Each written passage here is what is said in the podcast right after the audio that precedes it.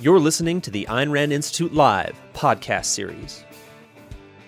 The following is a recording of the Ayn Rand Institute's Philosophy for Living on Earth webinar series. Sign up to attend the next webinar live at bit.ly forward slash ARI webinars. Does success in life require compromise? By Elan Journo. Welcome to Philosophy for Living on Earth, coming to you live from the Ayn Rand Institute. This is a weekly webinar series exploring life's big questions and the answers to those questions coming from the ideas of Ayn Rand. I'm Elan Journo and I'm your host this week. Our big question for today is Does success in life require compromise? So the format for these sessions is that I'll give a presentation for about 15 or 20 minutes, and then we'll open it up for a Q&A and discussion.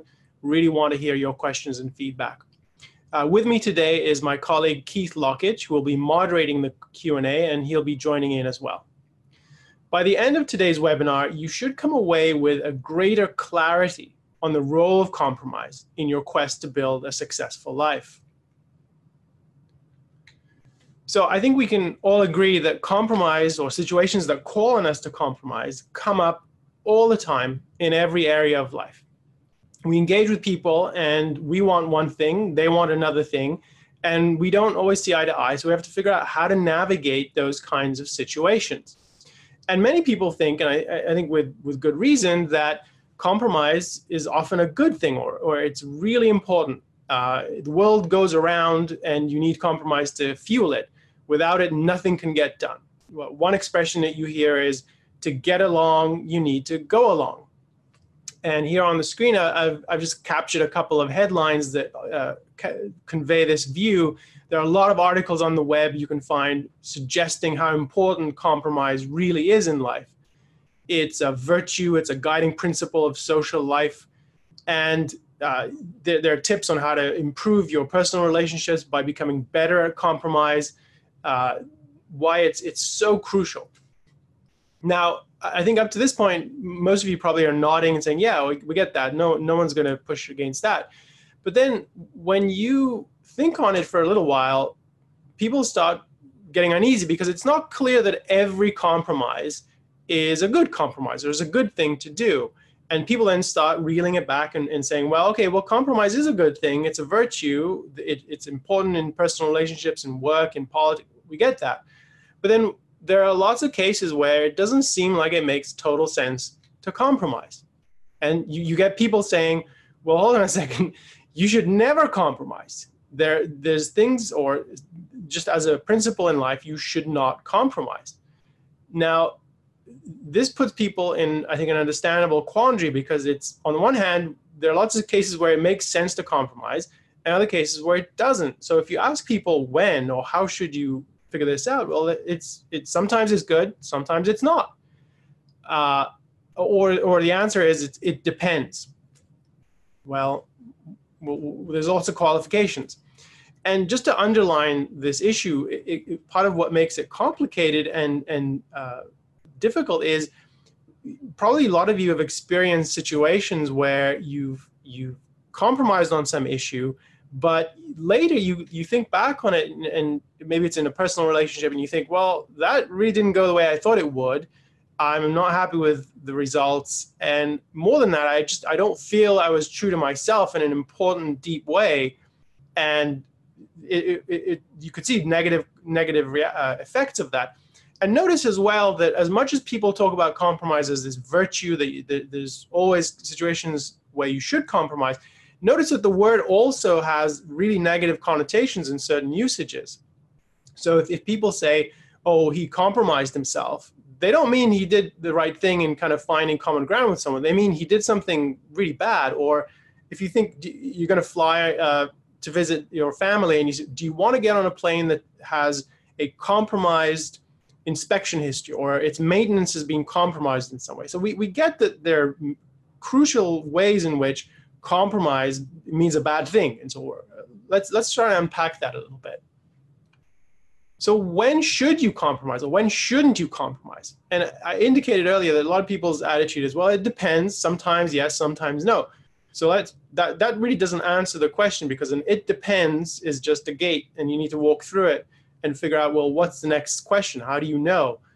Uh, so the, the, the, the question I want to push on is, well, how can you know when you should compromise? What, what does it depend on? What is it, what do you need to know in order to, to kind of navigate this kind of situation? When should you give in and when should you stand your ground?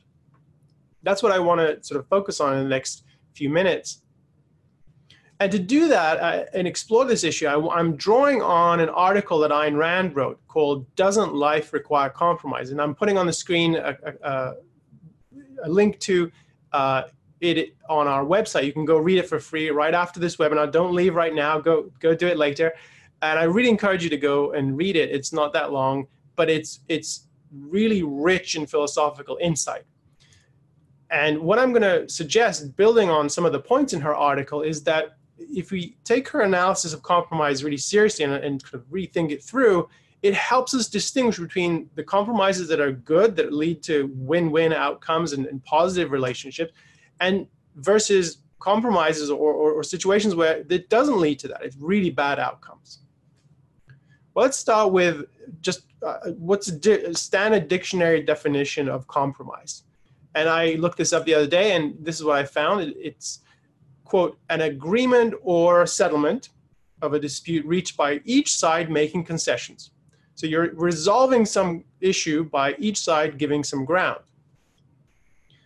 Okay, that's just a description. It doesn't really guide you. It just tells you what you're, we're talking about. But notice it, it, it doesn't, um, it includes both kinds of situations, both the, the kind of compromises where people think, yeah, this was a good, a situ good outcome, and the ones where people resolve the disagreement, each side giving ground, but it turned out badly. So it includes both the good and the bad kind of things that we have in mind. So this is where I think Ayn Rand's insights in, uh, on compromise really help. Uh, and I'm putting here uh, one of the uh, formulations she has in that article. She says, quote, it is only in regard to concretes or particulars implementing a mutually accepted basic principle that one may compromise. So the, what I really want to get from this is that the crucial element I want to draw out is that there has to be a mutually agreed principle or shared value context. If I, if I can formulate it slightly differently in my own words, there has to be some common ground that is uh, meaningful and um, substantive. So it has to be shared value context or principle. Okay, let, us just walk through a couple of simple examples and, and flesh this out. So you and a friend uh, have been wanting to get together for coffee for a long time, and you both have very busy schedules, and you you're trying to coordinate. So there's a lot of text going back and forth. Can you make it Monday? Can you make it Tuesday? Um, what time? And what you end up with is you can meet on Saturday morning, but there's a very small window, and she has a commitment in the afternoon. She has to drive off somewhere, and there's a very short window of time and you have stuff right before that. So, you know, you want to meet close to 11. That works for you. And she needs to meet close to 12. Okay. Well, so you have a, you can't both, you can't have both of those times and you really want to meet. So what do you do? Well, it turns out that 1130, somewhere in the middle, actually works and it's a win-win outcome. So you both comp, so in a sense, you're compromising on the time you want to meet. You're not getting the exact time you want, but you're getting something that is works for both of you. Now, and I'm sure this happens all the time. I mean, when I'm at work, when I'm scheduling meetings, there's always a back and forth, and you kind of find something that's mutually agreeable. But notice, just to take a step back from this situation and say, what is the common ground here? What is what's understood? What's the basic value context that's shared? And I think it's fairly straightforward, and it's usually unstated, but let's just make it explicit. It's that you and your friend each respect each other's time and you value each other and you recognize that you have other commitments beyond this, this coffee meet and that you, you're not going to uh, um, violate those and, and expect one person to completely throw their schedule into disarray and um, do something that is really um, not going to work for them. So it's a, a, a, crucial element of this value context is that it's, it's a true relationship of equals. They're actually friends and they value each other. Okay, simple example. You see how there has to be that context where we agree that we're going to meet at some point on Saturday, but the details we can we can shift those around. Take another example. You want to buy a used car and you have a budget. You want to spend around six thousand dollars, and you you find a car at the dealer and it is nine thousand dollars, the sticker price. It's a good fit. It's what you want. And so you talk to the dealer and say, "Well, look, I want to, I want this car, but I have a very limited budget. What can you do for me?" You negotiate back and forth. And some people are better at this than others. Uh, you end up with you're able to buy the car, but it's a little bit more than you, what you hope to spend. It's you, you you end up paying about seven thousand seven hundred, and the dealer is getting less than what he asked for. The sticker price was ten thousand, but you're both getting what you want out of this deal. It's a mutual benefit. You both recognize you're better off at the result uh, at the end of it. And notice here, and this happens all the time, of course, right? Every, this is a very simple kind of case where there's a transaction involving money and, and, a, and, a, and a product or a good, in this case, the car. Now, again, stepping back, what, what's the common ground? What's the shared principle here? There's a number, but let's sort of isolate a really crucial one, which is the principle of trade that you have to give value for value and both sides have to agree voluntarily to be in part of this transaction. So they have to be part of it voluntarily and they have to recognize that what they get is a value. And if they don't they just walk away. There's no obligation to finish the transaction. He can wait for another buyer to come along. You can go to another dealer or just find another car. So crucial here is that there's a shared value context and a shared principle that you're both and again, it's it's usually un, un, it's uh, it's understood or it's it's not really brought to the fore, but it's important to conceptualize it. Okay, but that's in contrast to situations where that is missing, uh, where there's no value context, no shared principle, or put another way, as Ayn Rand puts it in her essay, there can be no compromise on basic principles or fundamental issues. No compromise on basic principles or fundamental issues. So you can compromise within a value context, but you can't compromise on the basic principle itself, the basic issue. So let, let me let me dramatize that for you. So this is a case for this is an example from a workplace. And imagine yourself a a biology teacher, and your department head comes to you and says, "You you know I've been trying to work out your request to get some microscopes for the classroom, and, and I can approve a few of them. But I need you to make some to make a compromise with me. I need you to give some ground on something with the curriculum. I, I don't think the curriculum is uh, sort of what you're teaching is as good as it could be. So what I need you to do is when you get to the section on evolution, I want you to talk about evolution in a particular way, and I'll give you some notes on what that looks like. And I want you to talk about this idea that I think it has a lot of merit and it's scientific, so it belongs in the curriculum. It's called intelligent design, which means, in, basically, it means that it's a conception of evolution where there's uh, some kind of God created origin. Now, whatever your views are on evolution, and I, I happen to think it, it's a well established theory, in this story, you, the science teacher, happen to be really informed, you know, firsthand. It's your it's your objective judgment, your, your rational conclusion that evolution is well established and that this intelligent design stuff that, that, that your colleague is trying to have you inject into the curriculum is is nonsense. It's it's just it's a fairy tale. It's it's fantasy. It's it's a religious view. It's not it doesn't belong in a science curriculum. So you know that this is not true. You don't want this in your curriculum. You don't think it will improve the students' learning to have this injected into their classroom. But at the same time, you, you need these microscopes because that's part of what the classroom uh, experience is. You can't really teach certain material that way. So she said, well, look, she summarizes this for you. We both give a little ground and we both get something. You get the microscopes and I get to see the curriculum improved and the, the students get a better outcome. Now, what do you think of that? Is that a, is that a, a compromise that is within a shared principle? Is it, or is it a compromise on the principle. I think if you think on it, it is a compromise on a principle. It, it's telling you, the science teacher who knows and believes evolution is right and true, it's she's saying to you, your colleague, no, you you have to put aside your fundamental understanding of this truth and instead do what I'm asking you for, to do. And notice that there's kind of a superficial um, appearance that you're both gaining something. You're getting the microscopes and she's getting some conception of an improved curriculum. But the reality is that there's no common value context. She doesn't really respect your judgment or your integrity. And she's asking you to violate your intellectual integrity in this case. So this is a compromise on a principle, and it's it's wrong. It's, it has no place in a successful life. It, it leads to really bad outcomes. So that's a kind of an example where there, that value context is missing, where it's a compromise on a principle. So just to summarize where we are so far, um, so the, the, the, key point I want to draw out from Ayn Rand's essay here that I think is incredibly helpful in guiding our thinking and our action in life is that there's a, a big difference, a legitimate compromise or a true or a genuine compromise, valid one, uh, a good outcome, a good compromise is one within a principle. It's within a shared value context, as opposed to what people describe as a compromise, but is not. It, it's, it's a betrayal, it's a selling out, it's a, a compromise on a principle. And that's where we get sort of the negative connotation for this idea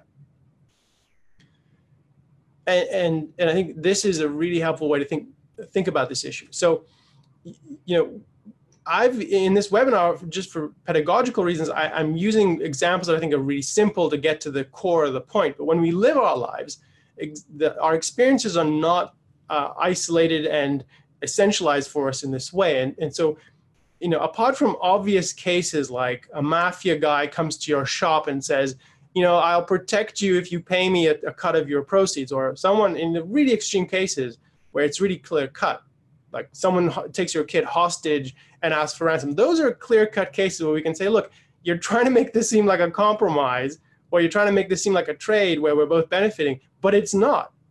Now, life is mostly not those kinds of extreme cases.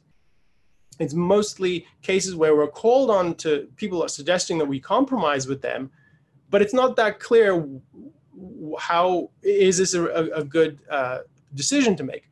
And I, I want to just indicate two, and there's many other reasons, but two reasons why it's difficult to tell when we're compromising within a principle and when we're compromising on a principle. So the first reason is that it's rarely presented honestly as a you lose, I win kind of deal. That's rarely the case and most often it's packaged or it's presented to you as well look there's you're going to benefit a little bit and i'm going to benefit and we just have to give it a little ground so it, it has the trappings or the superficial appearance that both sides benefit. So it looks like a, a kind of tr- equal transaction. Think about the example i gave with the high school teacher. So that's one reason. It, it's hard to untangle what are the different things going on and, and, and, and to get at the core of the meaning of this kind of experience. And the second reason I think is that uh, people don't fully appreciate the role, the crucial role in life of principles, and especially moral principles to guide them. So, to the extent they're aware that they need to live by principles or they have some principles, they're not really well thought out. It's, it's unusual for people to have well thought out principles. And so, if they're asked to surrender a principle, they might dimly sense something's going wrong here but they won't get that what, what I'm being asked to do is to give up my understanding of this issue, my, my view of what's right in this context, and in effect cave in on this. So there's both the unawareness of how important principles are, and then sort of a, as a consequence of that, there's no real appreciation for the fact that there are really negative consequences to surrendering on a principle, to, to uh, uh, what I'm describing as a an invalid compromise or a compromise on a principle. So I want to give you sort of a very quick example, and you can ask me more about this particular concrete in the Q&A, and I hope you will. It's um, I wanted to pick something that's actually happened that you can look up in the news, research it if you're interested in the, in the details. I'm going to give you a very abridged version of it. And it's, it's from an area that I study, which is foreign policy. So I want to tell you in in about 90 seconds, I want to tell you sort of the story of America's attempt with its allies to form a quote compromise solution with the North Korean regime to end North Korea's nuclear program. So you probably heard about this in the last couple of years. Donald Trump, the president, has been trying to restart this kind of deal, but it actually started many years ago, more than 20 years ago. Uh, and the first deal that was brokered was under uh, President Bill Clinton, who is pictured here, announcing the first round of these agreements.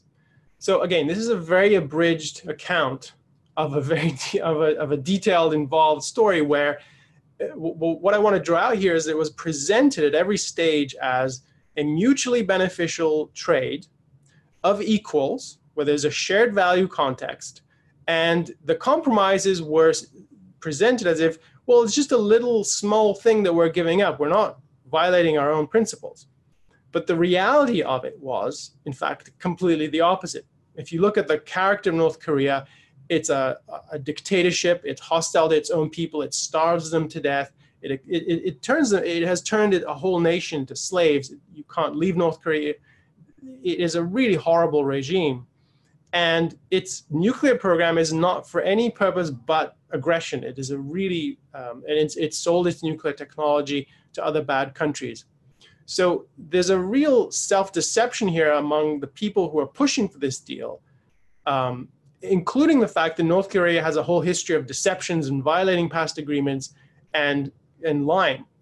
So essentially, this was a case of extortion, but presented as no, this is a, a civilized country meeting another civilized country, just hashing out the details, as if you were buying a car. There's an under, as if there was some understood value context when there isn't. And the outcome of this, I just want to kind of give you the progression of how this played out as you would expect when the, the, there's a compromise on a principle, the outcome was really bad. So just in outline, North Korea started out in the, so the early 90s, it was clear that they were a menace. They were building these long-range missiles. They were threatening. There was good evidence to think they were developing a nuclear program. And everyone, was, everyone who was sensible would say, this is not a good idea. They shouldn't be doing this. We shouldn't. We should try to find ways to stop them. So it started off with North Korea being a, a minor threat or a small threat or a minor menace. And so the, there was a deal in, in 1994 uh, under Clinton called the Agreed Framework. This led to a sort of quote compromise deal.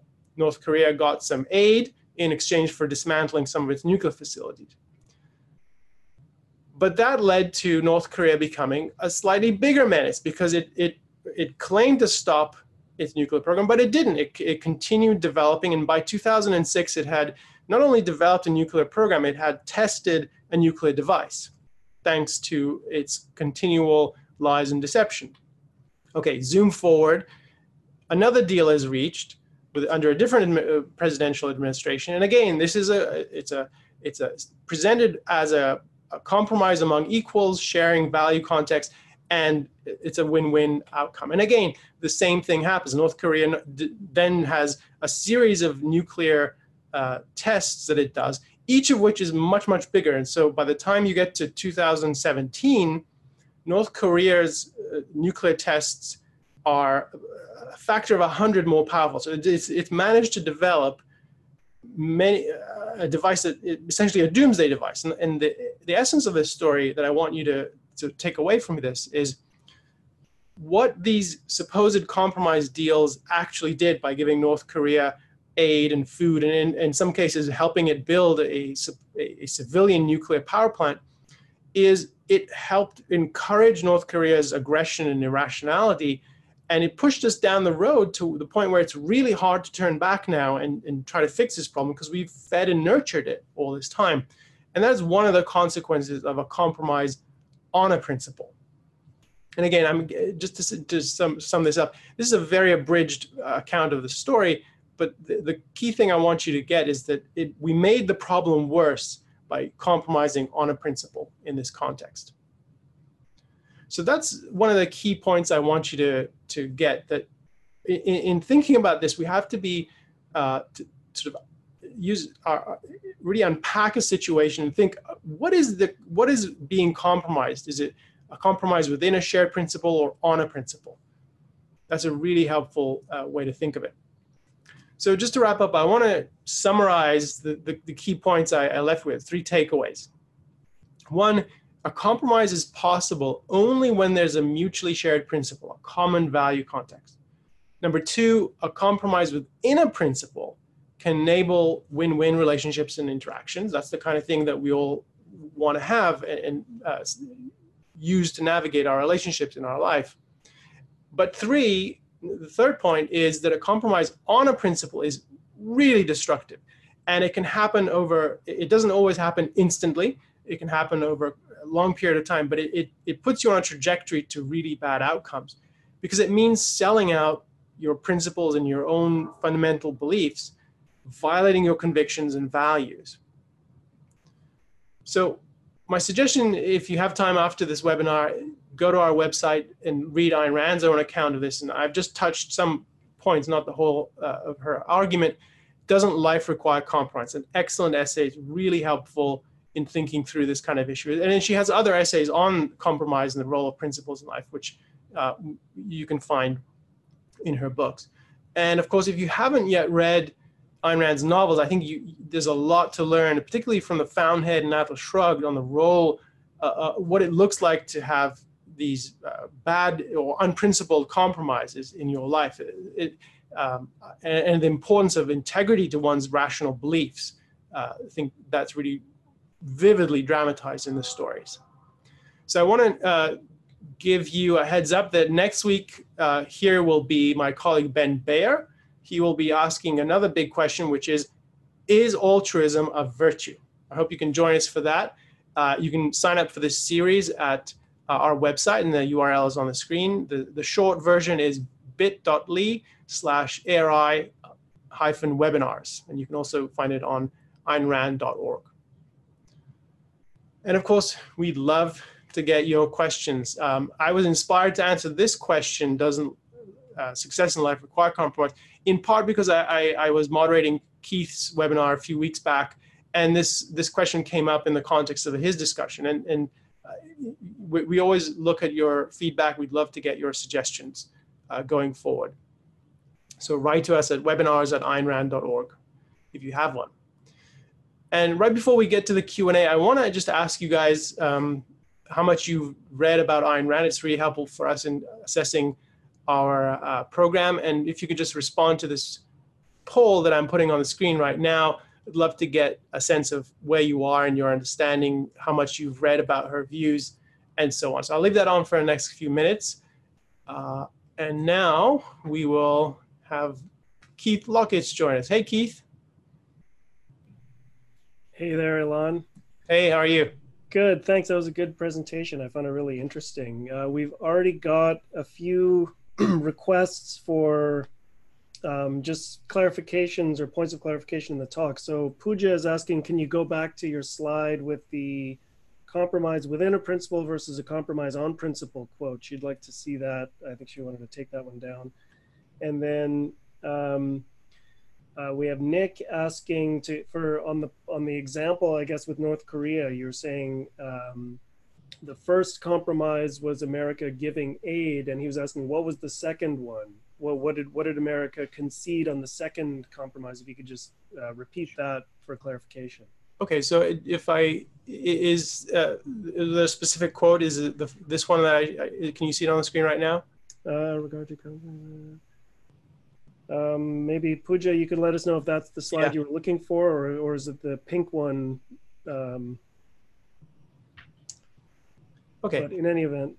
Uh, oh yeah. So on on the North Korea example, uh, as I said, I, I, was giving a very abridged account of a of a detailed involved story. Um, if I remember correctly, uh, I think the first round in '94 uh, was an agreement where North Korea would get some, I think, oil and um, I think maybe money uh, to, for in exchange for dismantling some of its equipment and submitting to international inspections of its facilities, including, you know, we want to know what you're doing here, and we can we'll put cameras in place.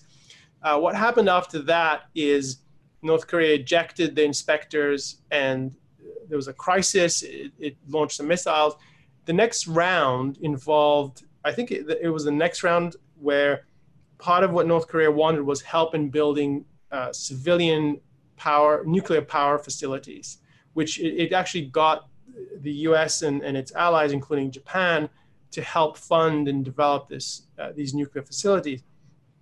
And I think at, at various points, the the the uh, material benefits that North Korea demanded varied, but they're basically of the same kind. It was either grain, it was oil at various times. Sometimes it was just international uh, aid. But then it, one of the themes throughout these negotiations was North Korea constantly presented itself as the one that was fearing aggression from other countries. And it demanded things like diplomatic recognition and, and a promise to, from other countries not to invade it, which, I mean, there's all sorts of things to say about that. But the important thing is that it wanted both um, respectability, diplomatic respectability, and, and legitimacy and also um, material means by which to support itself, to prop it up, to feed its army. Because uh, most of the, a lot of the aid that has gone to North Korea has gone to feed a massive army. It has one of the largest standing armies in the world. Um, but what I would suggest, I, I won't go on on this because there's more to say, but I, I would suggest that the questioner, um, if, if, there are a lot of resources on sort of the, the, the history of the North Korea relationship and the, the attempts to find a, a a deal and you can find itemized for each step and, and I, I, hope i've got the, the right stages here for what they were asking for each point. But this is it's easily found uh, on the web. I would recommend find looking for that. Okay and just super quickly it was the pink slide with your quote that puja was looking for but let's turn to uh, uh, the one with the, with the um, the two ver- the the compromise on principle versus compromise. Yeah all right, so yeah, that's the one. Um, okay, so we have a bunch of questions coming through on the Q and A module. Um, first one is from Brad, who's asking. He asks, "Isn't is compromise necessary in the early stages of forming a friendship, in the sense that you have to extend yourself in order to get to know someone new?" And I, as I understand the question, it's sort of like when you're if you're if you're just getting to know somebody you know maybe they're pushing you out of your comfort zone. They want to go hiking and you don't you're not a person who goes hiking. Is that is that a compromise or or would you describe it as something different? Yeah so i, I think it's helpful if we, if having established a context earlier in the in the presentation let, let's say that a compromise is when you're when you have a shared value context and you're just adjusting on the details on the on the particulars within that context. So it's a legitimate thing to do. It's it's valid it's you're not selling out in any meaningful way. And i think if in that context if what you're being if if your goal is i want to spend time with this person and get to know them.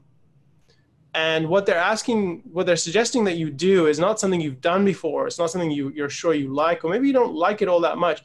I don't think it's it, it's uh, or maybe it's inconvenient because you, you're not that fit and you don't want to go hiking and uh, I think all of those things are really details which you might, I think it would be fine to say, look, I'm not sure I'm going to love this, but I want to get to know this person. This is my goal.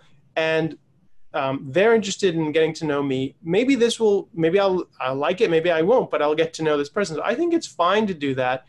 It's, it's within a, a context. Now, where this can, part of what I would suggest in thinking about this is notice look for patterns in this sort of thing. So if you become friends with someone and it's always on their terms like they want to go to a nightclub you hate nightclubs and they want to go and they like just they drive crazy and you don't like being in a car with people who drive like that.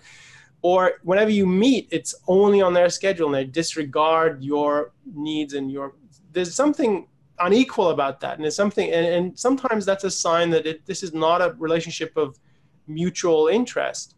So, and that can become a situation where you're compromising on a principle. And, and the, the issue would be you, you're an individual, you have, you're entitled to your judgment and your values and your interests.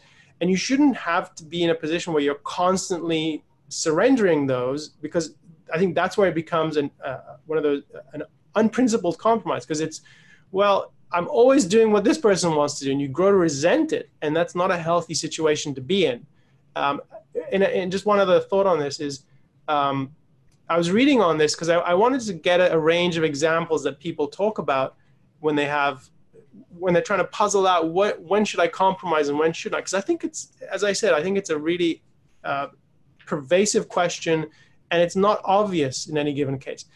And I was reading about uh, a, a, woman who was describing um, a boyfriend that she moved in with And yeah, he pushed her out of her comfort zone. And then it became, well, I don't like it when you wear um, really sexy outfits when you got it because it, it, makes me think that you are uh, looking for other men. And she wasn't. She just liked to wear certain kinds of outfits. Or I don't like it when you go to yoga on Saturday morning because I like to be, I like for us to have Saturday morning. And so she said, okay, well, I won't go to yoga. And there's a whole series of these things. And by the end of it, she thought, well, why is this person controlling my life? Everything important to me, like he's cut her off from her friends, from her activities, and the values that matter to her were being eroded. So uh, there's ways in which relationships can start off with, yeah, we're just trading. You know, this is a, valid situation, but then it, it, notice if it's going in a certain direction, and what you're being asked to give up is things and people that are really valuable to you, or beliefs, because often it can be uh, kind of a, a gateway to other behaviors that you don't want to be in. Yeah, and if I can engage in some shameless self promotion, uh, I think aspects of this question also come up in the in the webinar that I gave a few weeks ago. I think, which was the one that you said we got questions that inspired this topic. So the so the webinar on doesn't love require sacrifice, um, and that and I go into some of these issues about relationships and when is it legitimate trading and negotiating versus are you actually being put in a position where you have to sacrifice and it's not healthy for you or for the relationship. So. Um, we got a lot of questions coming through about principles. So you're talking about the difference between compromising within a principle and accepting a shared principle versus compromising on your principles. And so that's prompting people to ask, can you give a definition of a principle? Can you differentiate between what's the difference between having principles versus having standards? What's the difference between a concrete and a principle? So can you do you want to go into a little more uh, yeah. abstract discussion of what exactly is a principle and how do we differentiate that from concretes? Yeah, there's a lot to say on this topic, and, and I would I would suggest so. I'll say a few things on it, but what I would encourage people is to to to to the extent you you're going to spend more time learning and, and thinking about Ayn Rand's ideas.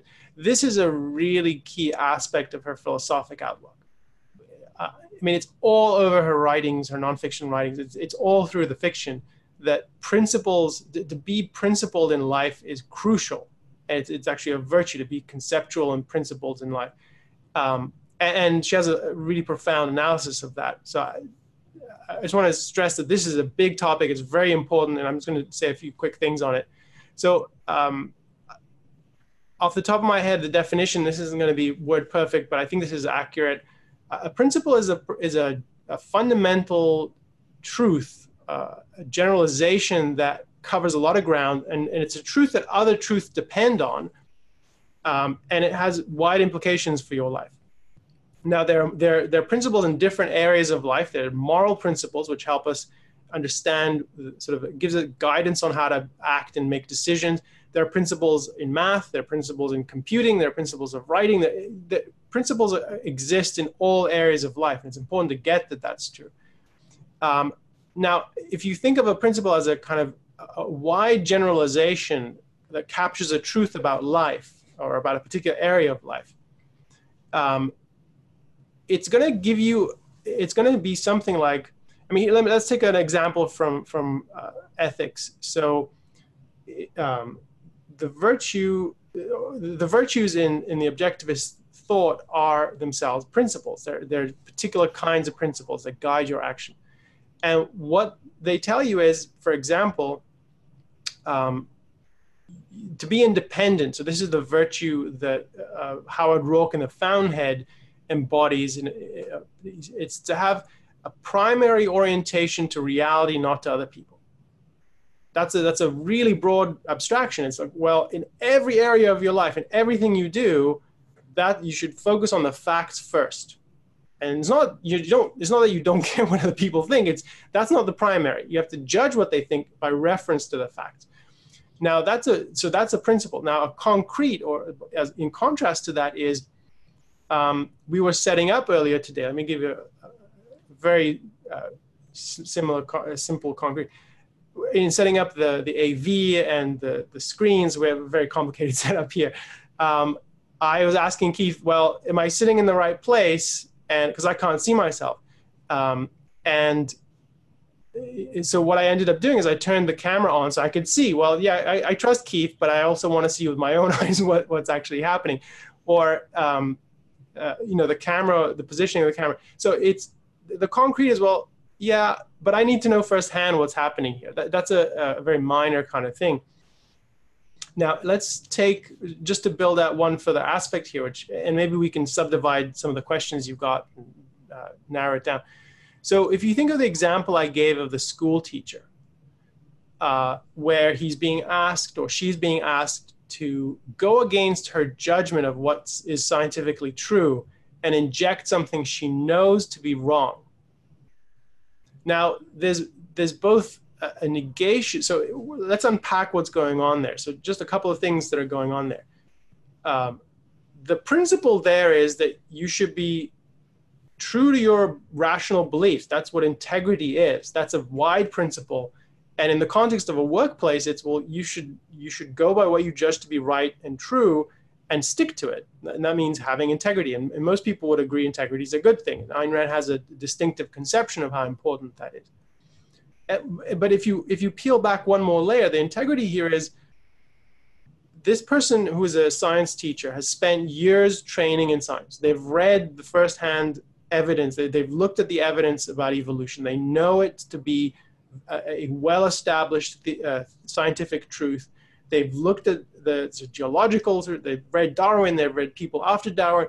So there's a whole body of knowledge that they have. And what they're being asked to do is to go against what they know is true. So they're, they're being asked to, to throw out that whole value context. Like, this is what I know is right. And they're being told, chuck it out the window. Um, so from one perspective, it's it's yeah, they're being told forget your integrity. That doesn't matter. So that they're throwing away that principle. And in the in the, in the specific, what are they being told? Is they shut your eyes to this truth, and instead accept the truth or accept this claim from the creation, what do they call them? intelligent design creationists. Um, so I hope that helps sort of parse out a little what is a principle? It's a broad truth that guides action or guides our thinking. And then the particulars in a given case, how does that relate to that principle? And there's many principles involved here, but and uh, I'm glad people are asking about this because I think this is a key to thinking about how we navigate these relationships with other people. And just to add to that, I'll second your recommendation that people look at Ayn Rand's article, Doesn't Life Require Compromise? Because it's a, it's a really, really short article, but she packs it with all kinds of examples where she's saying, you know, this is not a compromise, this is a compromise. You know, and one, one example that I thought was particularly interesting was she says, you know, if you're a writer and you've written a work of fiction and you get suggestions from your editor, uh, you know, to make changes to the novel, and you but you agree with them and you and you uh, you're the one who's going to make the changes that's not a compromise. But if they're asking you to write trash so that you can acquire a huge following so that once you're rich and famous you can you know then write the novel that you want to write after you've acquired a following of people who like your trash you know that would be a compromise. And that's that latter thing is the kind of compromise or the, the kind of you know you talked about the novel the fountainhead and it's very interesting to watch howard roark's story the the protagonist in that novel because um, one of the themes of the novel is the issue of integrity. And you know is he uh, does he achieve his success in spite of not being willing to compromise? Or is it because he's unwilling to compromise? And that's an interesting uh, take on that yeah, one thing I would just build on that, Keith. One thing I would say is, I formulated the question for the webinar slightly differently from her essay, uh, and it's because in the essay I think she's responding to people who are coming to her uh, th- thought and, and, her philosophy with the assumption that um, being uncompromising is going to be a problem, and that's a, a common view uh, today. As, as much as people think compromise can be bad, they also think com- being uncompromising is a problem. And Howard Roark is definitely uncompromising on his principles. Uh, and so she's answering that. So, uh, and I think it's important. I wanted to sort of to open the context a little more widely about the role of compromise in life. Um, but yeah, I, I, I, agree. I think the story of Howard Roark is fascinating from this perspective. And for those of you who have read it, some of you, judging from the polls, I think have uh, some awareness of the story. Um, think about um, to try to integrate this with your own experience and think, um, well, what would it look like to be uncompromising? Well, I think a, a precondition is to have some principles that you think you should live by. And Howard Roark really is one person who has really thought about what he believes in architecture and how he wants to conduct his life. And if I can sort of reverse that point and put it in the positive, for I think for Ayn Rand's conception of how to when should you not when should you compromise and when shouldn't you, uh, sort of a premise of her view is it's really important to know what you believe. It's really important to have consciously held principles and convictions to guide your actions. And when you have them, you're much more attuned to when a situation is a, a, compromise you can engage in and when you shouldn't engage in it because you know what's at stake and you know what the consequences are. So that's a good segue into another question from Emmett, which is what is the function of principles in human life? Why are they important? You know, why do, why do we even need principles? okay. Uh, that's a big question, but that's a big question. Let's put that on the list for a future webinar. I think it would be fa- a, a, wonderful. and I'm not dodging the question. I will say a, one or two things on it, but I, I, think it's a it's a really profound question. Uh, I, I, I think the way into this issue is to see sort of Ayn Rand's conception of what it, what it means to have a human life, what it means to live as a human being, as, as she says, to live a life appropriate for man qua man, sort of in the fundamental sense of what it means to be a human being. And in her view, um, we are conceptual beings. We, we live and act and guide ourselves with our conscious mind, and we have to have um, an abstract perspective on our life. We need a, a kind of a framework to, to, of, of ideas that will tell us how to judge good from evil, how to judge the right course of action in a given context. And this is what a principled perspective is. It's having a framework of, uh, so just to, to put principle in, in a sort of um, maybe more um, familiar terms, a principle in this context is a generalization, a general truth about what you should and shouldn't do. And it's super helpful for guiding life. And the, contrast to that is happenstance or arbitrary decisions or sometimes you're you think you know what you're doing sometimes you don't. Um, it's not a, it's not a path to success to be um, making decisions in the absence of a principled uh, perspective. So that's sort of a the, the, the kernel of what i think is unique to her view. And that i mean you, you can put it a different way is um, Ayn Rand has an essay um, uh, philosophy who needs it. And it, that's the same kind of issue, which is in order to live your life, you need to have explicit uh, conceptual understanding of what's important, what's true, what's false, how to know those things, and what's good and what's not, how to understand the application of that in various areas of life. So you, you need a philosophic or a principled perspective in her view. So not so she's not just in favor of principles. She is, but she's in favor of sort of the wider, sort of the widest principles you can have, which is philosophic principles in guiding life. So what what I'm going to say is, um, for the person who asked that question and others interested in it, read, and I think you can find this on our website. Uh, read the essay "Philosophy Who Needs It" because it makes what I think is is a really powerful case for the importance of having a conceptual, sort of philo, a, a principled perspective on life uh, and it's a key to understanding why she, she places su- such emphasis on principles. And, one, and the other thing I would say is for those interested in seeing how this plays out, um, she has another essay called The Anatomy of Compromise. I haven't, I just, I was rereading it last night. It's, it is a brilliant illustration of what it looks like when you go against your principles when you don't really you're not really clear about them or so this goes to the the questioner's uh, interest in what, what does it look like and how does this play out so a lot of recommendations for you to, to, to look into that and i think we should have a, a webinar on that issue it's a really fascinating one Yeah, I, I, wanted to just add to that a little bit in terms of what role do principles play in our lives. Um, and I agree that that would be a good webinar topic, but just just to, if, if, you don't mind, if I take a minute or two to add a little color to that. So if you think about scientific principles, you know, think about, you know, you want to you want to land a spaceship on the moon. So you've got a broad principle, Newton's laws of of motion and gravitation, and you can, and they're they're very broad principles, and if you apply them you can calculate the exact trajectory you need to send the spaceship up. And, it, and it's a causal principle that allows you to predict if you send the spaceship off with this speed at this angle and this sort of thing, then over time it will get to the moon. Well, there's a similar thing with moral principles. They're, you know, they, they're, they're, they're causal principles that allow you to project the consequences of your actions. So that, so for example, Ayn Rand's view on honesty you know, she doesn't have the Ten Commandments view, thou shalt not lie, right? Just as some sort of out of context absolute.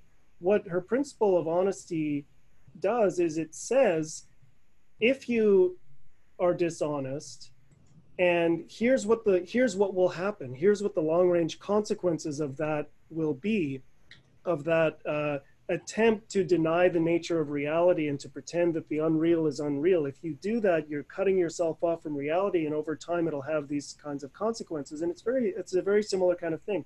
It allows you to predict what will happen, um, and you can see the negative consequences of it uh, by doing that. So um, that, that that's so that's the the question was what is the role the principles play in human life? They're they're they're they're, they're um, ideas that allow you to predict the consequences of your actions so you can um, you know you can make choices that lead to better long range outcomes in your life. So.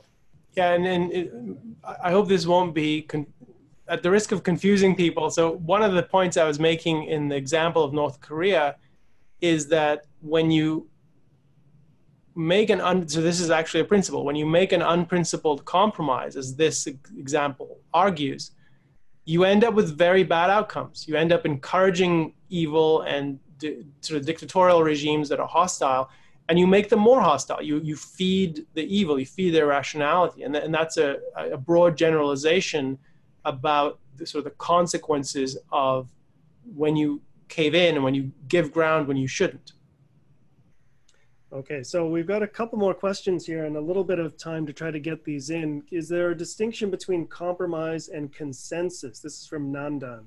Um,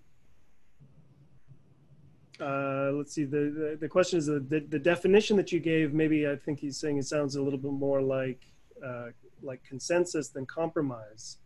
It, it, how would you differentiate those two?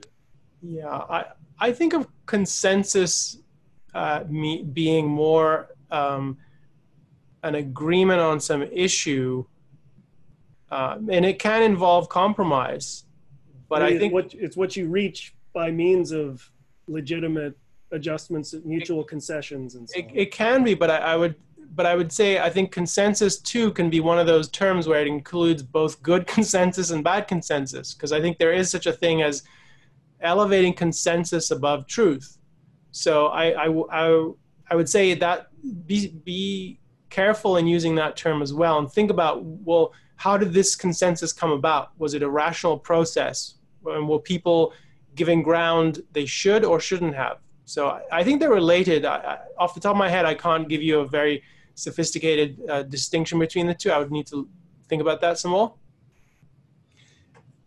I mean I, just to add to that i think i think today when we talk about consensus it has a lot of the same problems that come up when we talk about compromise because you know people talk about scientific consensus on certain issues that that basically requires people to uh, you know compromise on their scientific principles in order to join the consensus and so on. But that we don't want to raise a whole can of worms there. Um, last couple couple final questions here that are related. So there's a question about about how this applies to oneself. So can you compromise with yourself on principle um, as opposed to two people having to adjust to each other? Is there a way that you can compromise yourself? And then a, and then a, a similar question from somebody else you know, if you um, if you yourself have lived on sort of mixed premises, is that have you compromised with yourself? Um, okay. Well, let me take the first question. Um, I wouldn't think of, I, don't think of it exactly as a compromise because I think that generally is in relation to other people and their demands. But this you can engage in the same kind of error, which is to violate your own beliefs and principles in, in the conduct of your own life without someone pushing you to do it. You can, I mean, uh, you know, one situation would be you're asked what you think on some issue and you have a definite view, but you decide, well, I, am afraid of raising my voice, and you, and you don't do it, and you betray what you know to be right. So yes, there are cases where you can be unprincipled in action, um, and it's not because you're compromising with someone else. But in that con- in that sense, by an extended sense, you could say you've compromised yourself. So I don't think it requires another person to be unprincipled, and there's many cases where people do that. Um, they they cave in on what they know to be right or they don't have the, they don't have integrity to their beliefs and their values. And that you don't need another person to push you into though that often is how it happens. I think this just remind me of the second question. Um, it had to do with um, oh mixed premises and mixed premises yeah. Is it, is it, can you can you sort of compromise your own life in a way? Yeah so th- this is a question that i think is coming from uh, someone with fairly uh, well-informed view of Ayn Rand's uh, sort of theory and her, her philosophy and, and, and, the conception that um, the premises people have are important in defining both how they act and their emotional life, their, their thinking, and so forth. And I think um, in Ayn Rand's conception, having mixed premises is, is both a common phenomenon for people, uh, but it's also something that one can take steps to change and, and, and sort of integrate your views and your premises around rational ideas.